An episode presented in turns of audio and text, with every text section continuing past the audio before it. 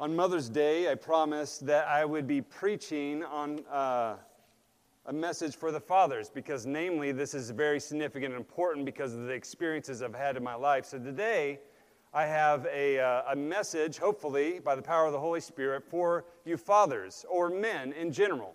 So hopefully, we all can uh, celebrate fatherhood, even though that oftentimes fatherhood isn't celebrated in our culture very much. A lot of us, men, are oftentimes even cowered in our own chairs or in our own homes, and we're very passive.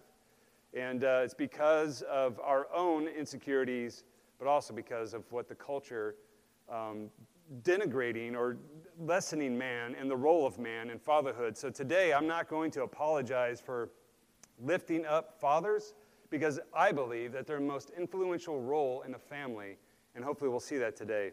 Uh, today, we're going to look at what a prodigal father is. We're going to be looking at in Luke 15 the story of the prodigal son, but the, the cool thing is, it is not about the prodigalness or the looseness or the abundant wastefulness of the son, the younger son's life, but it's actually the exorbitant, abundant loosefulness of the father's love he has towards his son. So, we're going to look at what it means to be a father through this story in Luke chapter 15, verses 11 through 32. Fathers are often judged by their responses to people, their decisions, and their ability to manage. They are expected to forfeit their lives in dangerous situations to keep others safe, to handle disgusting things like spiders, snakes, and the alike, to fight and protect, to provide and give discipline, which often makes them out to be the bad cop in a bad, good cop situation. Fathers are given the bad rap in our culture, yet everyone wants to, wants to have what the fathers have. They want their positions, they want their salaries, they want their influence. I would argue, and several studies show, that the absence of the father in a family is the most detrimental to a family. In the majority of the cases, fathers though valuable to give their life for women and children, are the first to be easily set aside in the life of their children in cases of divorce. Many, not all, but many, are only seen as the means by which money flows, and yet the money doesn't afford them the right to their own kids. I'm not here to talk about the injustices of our current culture against fathers or the abuses of the past generation of fathers, but to focus on what a good father is, what he is like, how he ought to respond, how he uses his position to influence rightly. Maybe you don't have a good dad. Maybe you didn't understand him. Maybe you don't see yourself as a good father, or maybe you think you're a great father whose kids seem to have all the right things in order and are well behaved. Today, I want to look at the Heavenly Father and see how he demonstrates for us the kind of father we ought to be. And in order to do that, we first have to look to the kind of children that we are to father. Imagine, if you will, two children. One seems to ignore everything you say, the other will do everything you say, but to its their own displeasure. Often kind of like, ah, all right. Right? Imagine one child sneaks out late at night to pursue their own pleasure, and another child who wakes up when you call but from the wrong side of the bed. A child who plays in their life, and another one who pays in obedience to gain a, their own life apart from you. One who seems to make poor decisions, and the other who s- seems to make all the right, uh, the right ones and position themselves toward success. A child who lets things out while the other holds it all in. A child who is better at spending, and the other who is better at saving a child who easily makes friends, and a child who isn't so good at relationships, a child who fights with their fists, and the other who fights with their wit. Imagine that both children engage in uh, sibling rivalry, where one looks down at the other and the other fights for value and worth. Both are different, but both have the same problem. Both respond differently, but both need the same remedy. Now, here's where we're going to look at the prodigal son. But before we get into this, in Luke chapter 15, you can turn there or I can just read it for you. You need to understand and frame the story and where Jesus, or the author Luke, frames this. The very first verse of chapter 15 says this Now all the tax collectors and the sinners were sitting near him, Jesus, to listen to him, Jesus. Both the Pharisees and the scribes began to grumble, saying, This man receives sinners and eats with them. So Jesus told them a parable. And Jesus goes into three parables. First, he, the lost coin. Then he goes into the parable of, uh, or the lost sheep. And then he goes into the parable of the lost coin. And here, the lost son, or the prodigal son. And it is here we're going to spend the rest of our time. Look at me in verse 11. Look with me in verse 11. And he said, A man had two sons. The younger of them said to his father, Father, give me the share of the estate that falls to me. So he divided his wealth between them.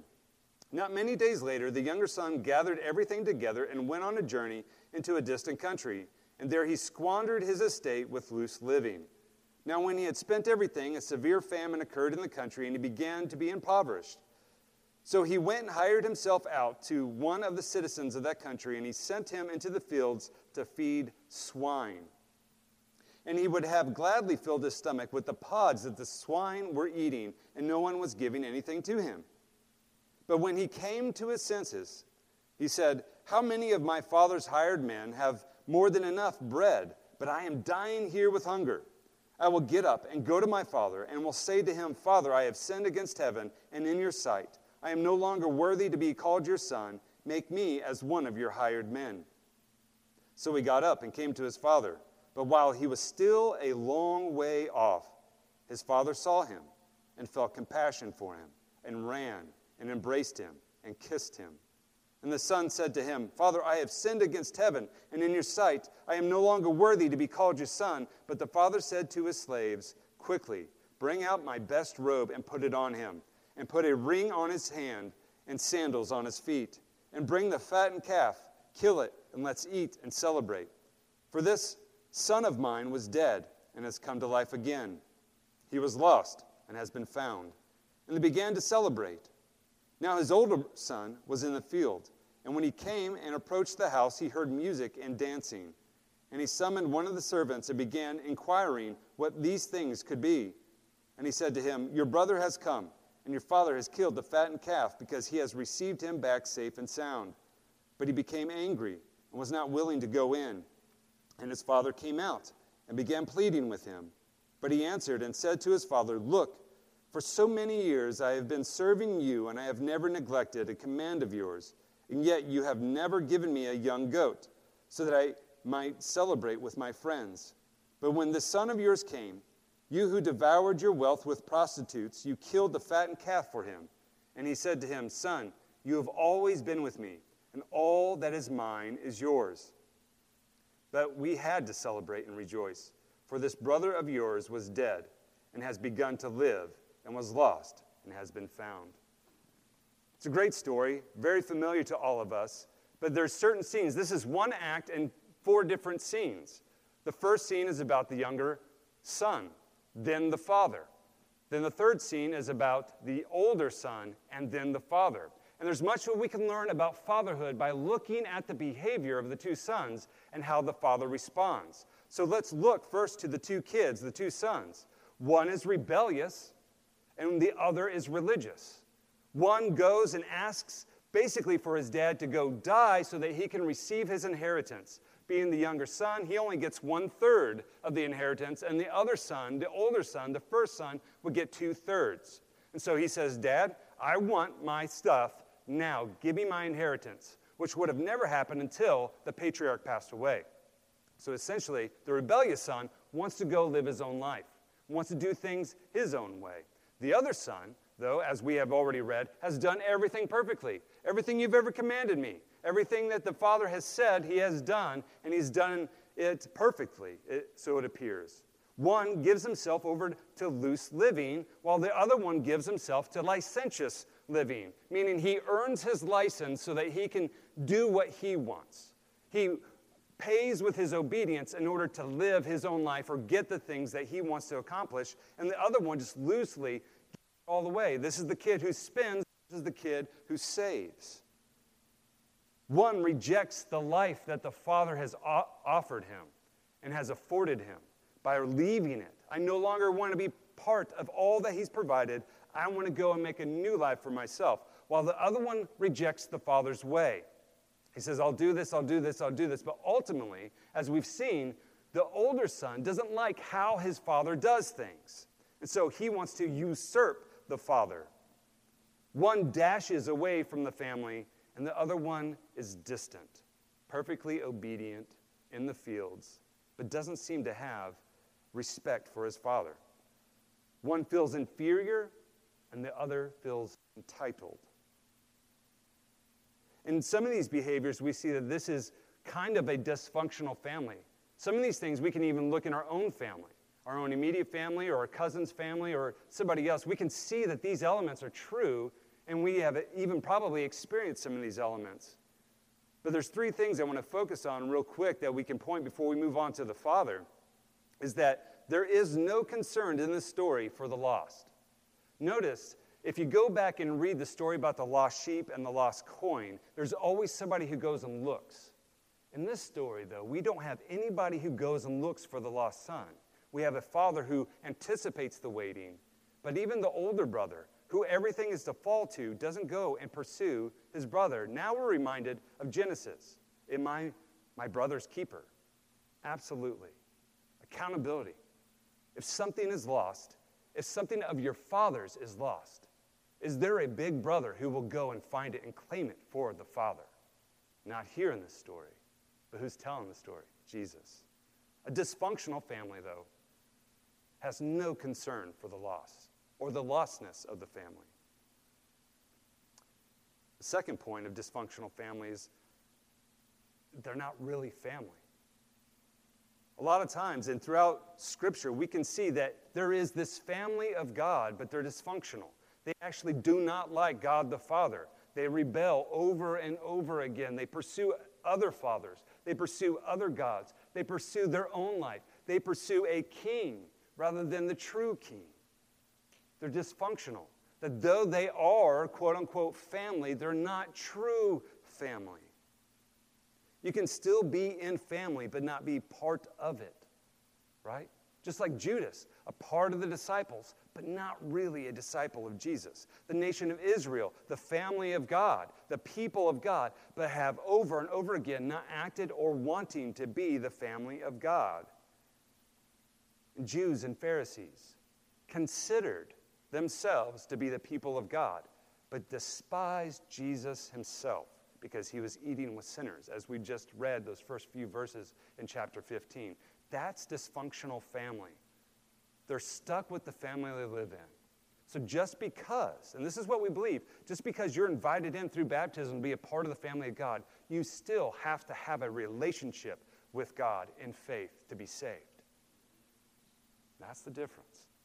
A dysfunctional family, the family exists for me. It's what I get, it's when I eat, it's what I want. Both of these sons, it was all about them. It was never about the relationship with the Father. Matter of fact, the story kind of has that same feeling that oftentimes our current culture has is dad's not really significant. I'm going to go live my own life. He means nothing to me. And everything that I, that I get from this family, I want for myself. I want to go make my own life. The other one is okay, I got to do what dad says. Ah, I have to do this again. I have to go out, do all my chores, because everything's going to fall to me, then I'll make things right. But no relationship, no respect for the Father.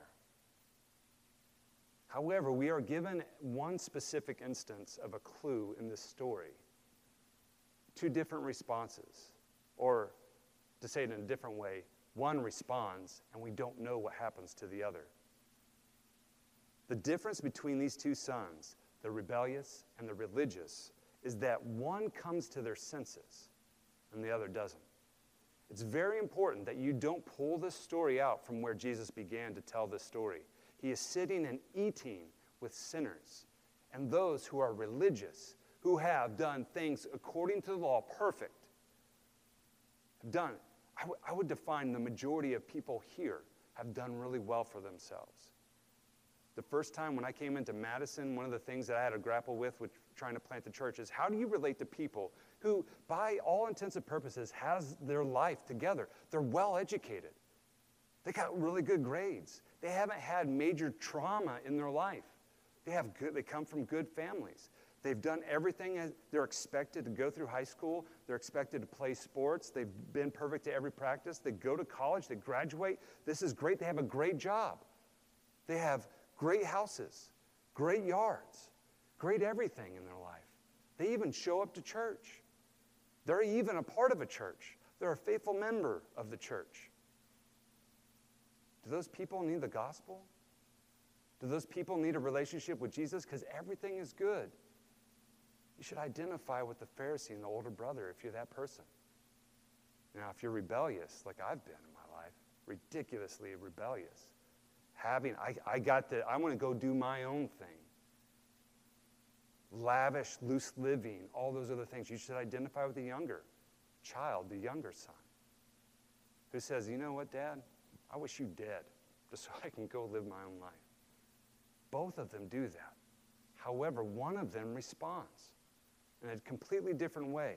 He comes to his senses. And he comes to his senses after he's been brought low, after he has experienced the worst of the worst famine.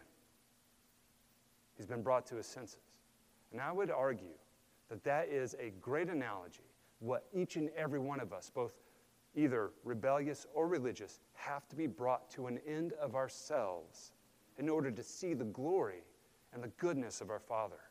We will never, we'll be blinded by our own abilities. We'll be blinded by our own experiences. We'll be blinded by so much more in our life that will prohibit us from seeing the goodness of God and actually tasting and seeing that He is the best. So now that we've kind of framed, I don't want to spend too much time on the sons because it's really not about the sons. It's actually all about the Father. Like I mentioned, this is more about the prodigal father. So there's, this is a lot, but there's 14 things that I think we can learn and gain from this story about fatherhood. And so, fathers, if you need to take notes, take notes, but make these moments, these things, these 14 things in your life, if you bring them to the forefront of your family, you bring them to the forefront of your life, you can dis- demonstrate and display for those in your family, for those in your care, and to the rest of the world what a good father looks like, what the heavenly father looks like. Number one, first and foremost, a good father is most concerned about the lostness of his family above all other things and commits himself to its remedy as his most urgent duty. Let me repeat that. First and foremost, a good father is most concerned about the lostness of his family above all other things and commits himself to the remedy as his most urgent duty. And what I mean by this is what we see in verses 1, 24, and 32. It was the lostness of his son. It was the relationship gap that he felt with each one of his sons that he was most concerned with. Not what they were doing, but how his relationship was with them. And this needs to be our biggest concern as fathers, more so than their education. Whoa, Bruce, that's a big statement. Absolutely, it is. More so than how successful they become in their life. Your first priority as a father, as a steward of a child that God has given you, is to first and foremost concern yourself with their lostness. That you have to get them to find joy and pleasure in God and see so that they can see that He is good and it comes through you. God could do it for Himself, but He chose to put you in place over those children. And you must be first and foremost committed to their lostness and to present them with a remedy by which they can be saved. And that is the gospel. If you're not spending daily time manifesting the gospel in your house, you are not being the best father you can be. You are not mimicking the heavenly father at all. You have to be giving the gospel to your children, to your spouse, 100%, more than anything.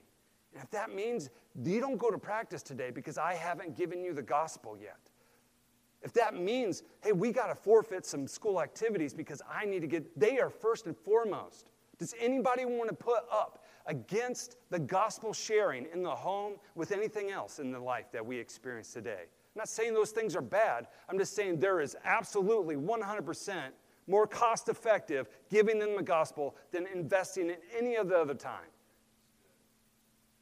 I mean, I, I've even invested in some of my other kids' wrestling practice each and every day was quite a bit. And that we were exhausted coming home. I did not want to come home. I did not want to pick up my guitar. I didn't want to have to sing Jesus Loves Me that one time. I wanted to go to bed. I didn't want to open my Bible. As a matter of fact, I even skipped some practices because I'm like, that's I don't even have time to do that. You're a father, you get to decide. I'm not in a position to tell other men how to run their families because that's their appointment God has given them. Just like you can't tell me how to run my family outside of the gospel. I'm not here to do that. I'm just help give some principles, some things to think through. So first and foremost, a good father thinks about his lo- the lostness of his family above all other things and provides a remedy in the gospel and makes it his most urgent duty. Number two, a good father celebrates nothing more than those who repent, as often as they repent, and withholds nothing from those who repent. The difference that we see in the story is that one came to their senses and repented of their way and their life and everything that they were doing. We don't know what happens to the other one. And what did the father do? He didn't even acknowledge the fact that they had come. Father, I have sinned against you. I'm not worthy to be your son. And he says, No, no, no, you are my son, and we're going to dance and sing right now.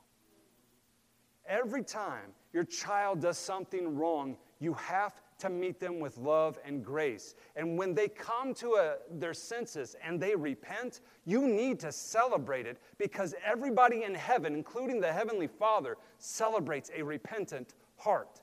So make repentance, not birthdays, more significant in your family every time it happens, so that your family has this atmosphere that understands that when somebody has done something wrong, you can repent, turn from it, and we will celebrate.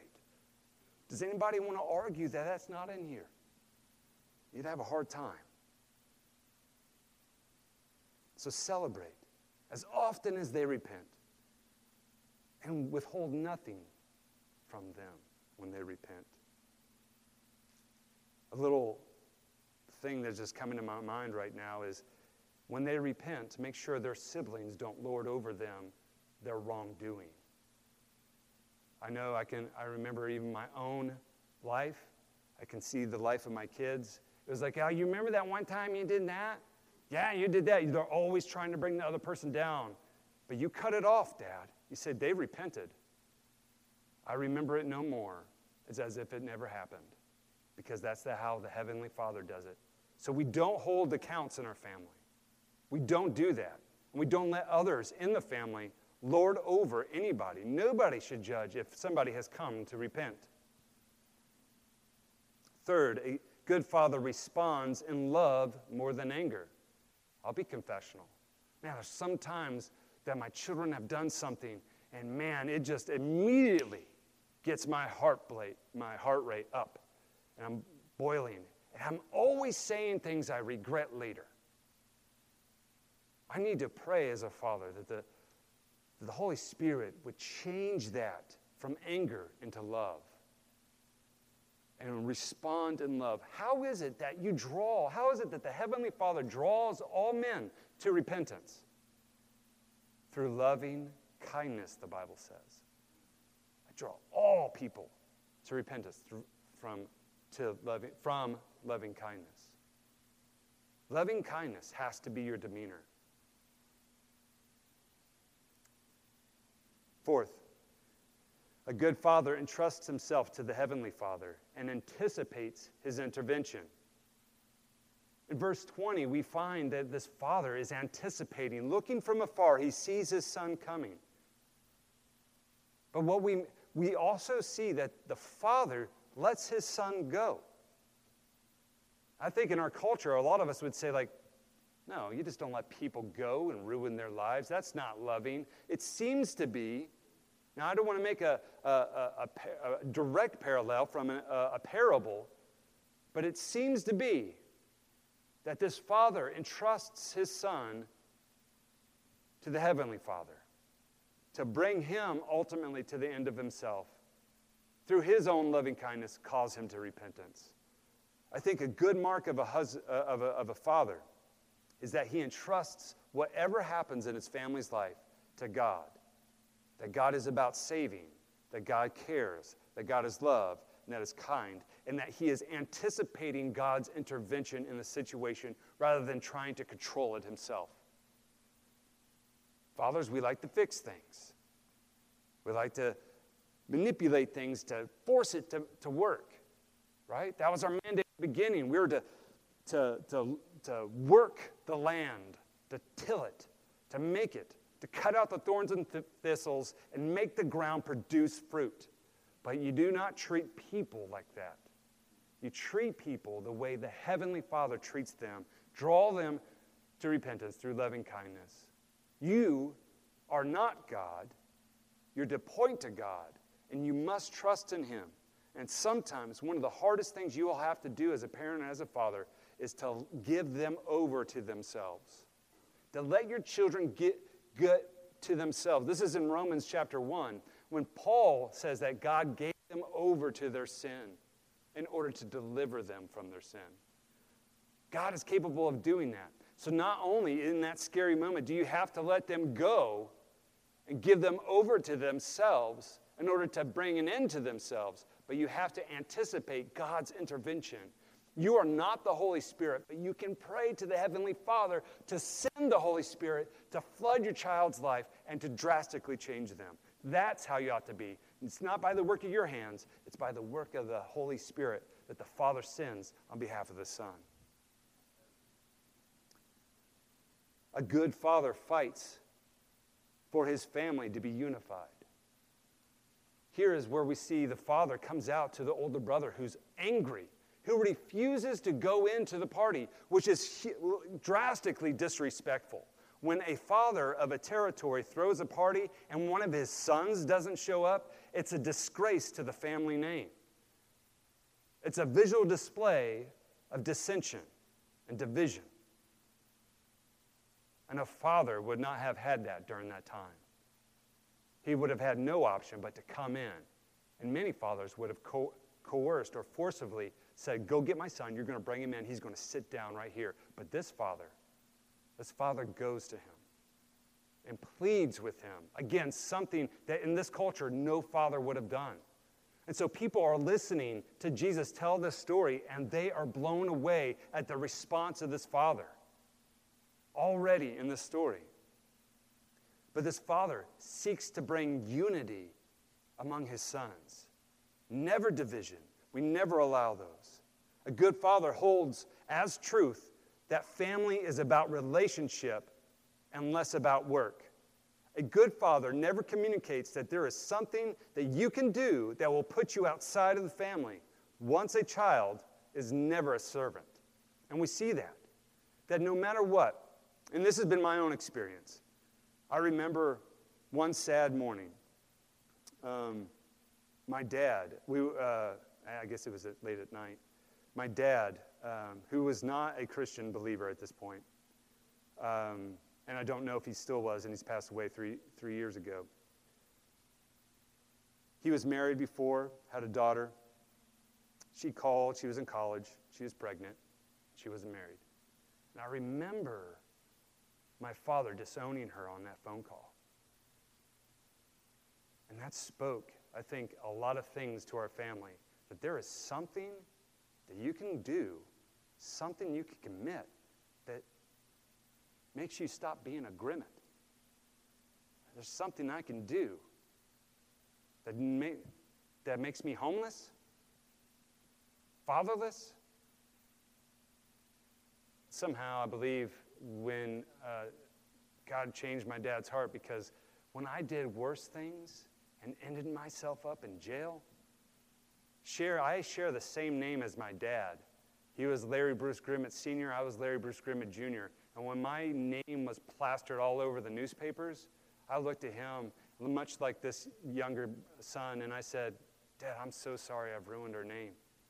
And he said, I don't care about that. Somebody to say that to my face? Nobody's going to say anything about my son. And I was encouraged that I'm still part of the family. And what I've learned is a valuable lesson. Things happen. People are sinful. Your children will be as well. They'll make really horrible decisions. But as a good father, you have to communicate and you have to let them know while they're in your care, there is nothing you can ever do to remove yourself from my care and love. I am your father and you will forever be my child. I may not agree with what you've done, but I love you nonetheless. As a good father, only good fathers make sure that their family knows that there's nothing you can do that will cast you out. There's nothing you can do to push you out. This is why I will not tell Bo to go in timeout while the family's in the living room. I'm not telling you that timeout is bad. I'm just saying personally, my application is I'm never going to discipline him in such a way that he is going to pay by not being a part of us. You go sit in timeout. You're grounded in your room. You cannot fellowship with the family. You're going to sit there and you're going to pay for what you did. I will never do that. Not again, not saying you guys do that or whatever. Me, I will not communicate that because in my experience, will never communicate to Bo. There's something you could do that will alienate you from this family. A good father makes sure that never happens. A good father doesn't make his family pay. He provides all things, including restitution. And ultimately, we point to Jesus and how he paid it all. There's something in the story I, I thought was very profound that one of the scholars pointed out is that when the younger son came and said, Give me my inheritance, and that was one third and two third, when he comes back and, he, and, the, and, and celebrates and gives him a ring, gives him a robe, gives him the fattened calf, the older brother gets mad and upset. And what happens is, and what is taking place, is that what is left of the household of the father is to go, all of it, to the older son. All of it. That ring, that robe, that fattened calf is all the older son's inheritance. The younger son spent all he had. And when the father goes and says, All I have is yours in this story, he's 100% telling the truth. But he says this But my son has been found and he's back home. And so the older brother had to let go some of his inheritance in order to save or to celebrate the son who's been saved. This is what Jesus has done. We try to claim this world in our own lives with our own inheritance. God, give me these things. Give me these things so I can live my own life. And when we've squandered it all, we come to the Heavenly Father, and He makes restitution through the older Son, Jesus, who pays it all and happily pays it all so that we can be saved. So, a good father doesn't make their sons pay for their sin because Jesus paid it all. This is one of the greatest theological categories penal substitution. The fact that I no longer, for my sins that I've committed, though I deserve justice, though I deserve penalty eternally, I don't have to pay that penalty because my older big brother, Jesus, took care of that payment for me. That is grace. That is love. That is free. A good father is not deterred by a rebellious child or a religious t- child, but both need the remedy the gospel. This goes back to the first one. A good father makes sure that he is first and foremost concerned about their lostness and providing the remedy to the lostness, which is the gospel. The father comes to both of them, we see. The father runs to the one, and the father comes out of the party to the second. The father offers all of what he has and to encourage the younger son that he is a part of the family. And the other one offers him to come in to celebrate. One responds, the other rejects, but it, they're both invited into the love feast. So a father isn't favoring his children, but he recognizes that a rebellious child or a religious child. The one that seems to have everything in order, the one who's in complete disorder. Both of them don't deter a, fa- a good father. A good father sees what is happening and supplies the remedy. A good father does all he can so that, their chi- so that his children delight in the heavenly Father above all things. A father does not point to himself, but he points to the heavenly Father and makes sure that that relationship with his children happens and is secure through the power of the Holy Spirit. A good father seeks to extinguish the fire of sibling rivalry. Man, me and my sisters were the best at this, or me and my sister were the best at this.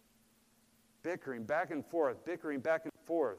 And a lot of times we just respond like, knock it off. But we never spend time getting to the heart of the issue.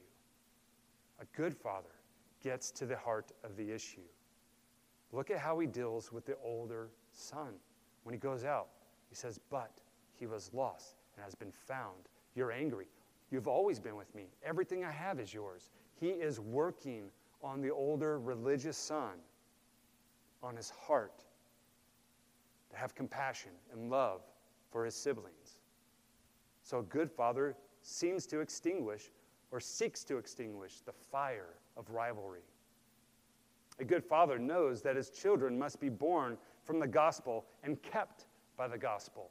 Again, this is a good father does not do what he thinks is right, but he points them to the gospel by giving them the gospel and that they are kept in the gospel. He always reminds his family of the gospel to prevent them from relapsing into rebellious or religious tendencies that his children are prone to do. A good father greets failure with love and disappointment. He greets failure with love and disappointment with reassurance. A good father, when your children fail, you have to respond with love. And when they're when they're met with disappointment or when they've done something that's disappointing, you have to give them encouragement and reassurance. A good rule of thumb is when somebody, even if you need to take time out because you're angry, like sometimes I get, and you just need like, hey, I need a moment, you should first, before you leave the situation of somebody's failure or disappointment to you, reassure them that, of your love, your care, and your relationship. This is something that when Melissa and I get married, one of the things that we both talked about was like when we reconcile, or before we reconcile, if it's going to be a while, we need to assure each other of our love for one another. Because there's nothing worse than sitting on your bed wondering if that person even loves you and allowing Satan to have a foothold because you've messed up. I don't know, do they love me? Do they love me? You don't let Satan win. Before you leave or while you're taking your time, you communicate your love to them and reassure them. A good father knows how to show grace to the rebellious and to the religious without compromising what is most important salvation. You have to show grace. And this isn't just like being a pushover dad. Love and grace is never a pushover dad. Matter of fact, I would say the majority of men don't do that well. And so to learn love and grace and the way that it's truly displayed in the gospel is life changing for people. They've actually probably never even seen this before the majority of the time. And, but if you, being a good father, reflect the heavenly father and can show love and grace without compromising what the Bible says, you will be a good father. A good father leads in repentance. And I would say that this is probably, if you're going to pay attention to two, pay attention to the first one, pay attention to this last one. A good father leads in repentance. You don't have to be perfect. In fact, you won't be.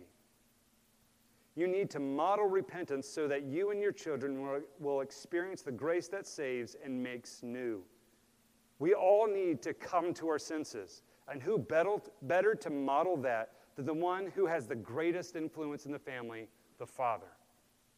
If you want your children to be repentant, if you want them to not go in certain ways, then you have to de- demonstrate to them and display for them the ways they ought to be. If they've never seen what repentance looks like, then they won't know how to deal with their emotions or their own disappointment. It begins with you, Dad. Being a good father says, I'm actually not perfect, but the Heavenly Father is, and I'm pointing to Him, which means I repent. Buddy, I lost it. That was inappropriate. That wasn't a good dad. My dad doesn't treat me like that, and I shouldn't be treating him like that. He's authentic, he's genuine, he's real. He makes repentance a thing that is demonstrated and displayed to his children so that when it comes time for them to be brought to an end of, of themselves, because they will, we all fell and short, fall short of the glory of, of God. We, they know what repentance looks like. I can't help but this younger brother didn't come up with it. I mean, it doesn't seem like he's an intelligent guy off the bat. Had really had it really good, and he exchanged that for eating with pigs. So, how did he come to his senses? Well, one, probably through the Holy Spirit, but I bet his good father demonstrated it to him. I don't know if that happened, but I think a lot of us, a lot of good can happen in our families if the father demonstrates that he doesn't have it all together, that he is in need of repentance too, and loving kindness from the Father, the Heavenly Father. So here's the takeaway three things in closing. It's not about rebellion, it's not about religion, it's about relationship. That's what the story teaches. There's two sons rebellious, religious. One is not better than the other, they're different and they need the same remedy the gospel. But that gospel is about a relationship with the Father. That's what it is. Both of them have alienated themselves from the Father.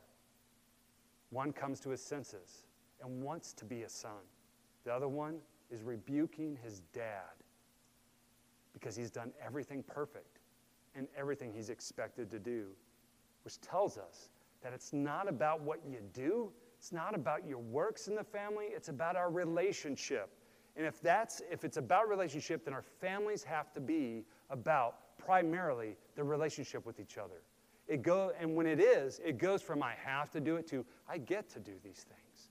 I love my dad. So I yeah, I, I love my dad and the fact he, he provides for this house and we're going to take care of it. We're going to keep it clean along with him. That's how relationships influence. A father's relationship can influence his family and take them from I have to to I get to and celebration. Being a prodigal father, be a prodigal father who lives loosely with love and grace to draw his children to repentance and to salvation. Be a prodigal father.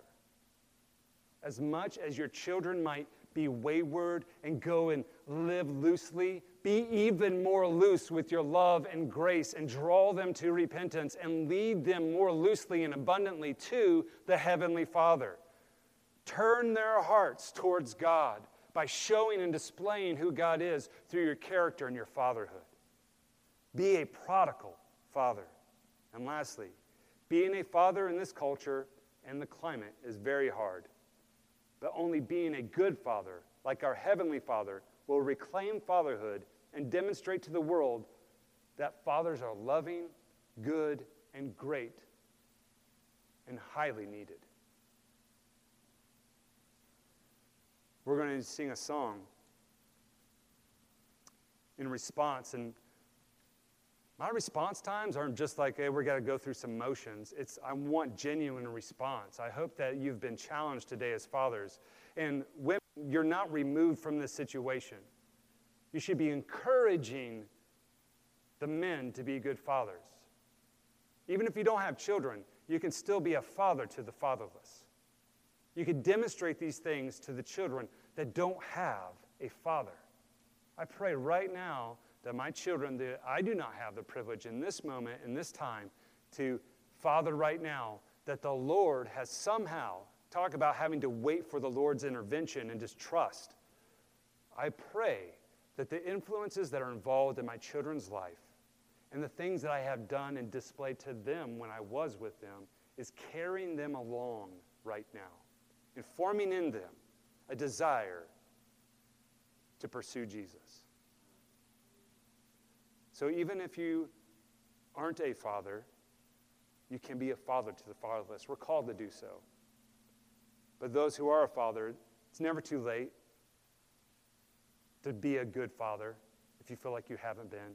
Or maybe you feel like you are a good father, then be a great father like the Heavenly Father.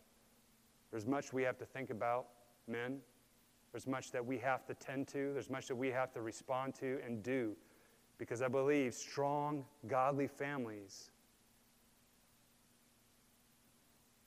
are our aim, are our mission. And we have to be good fathers.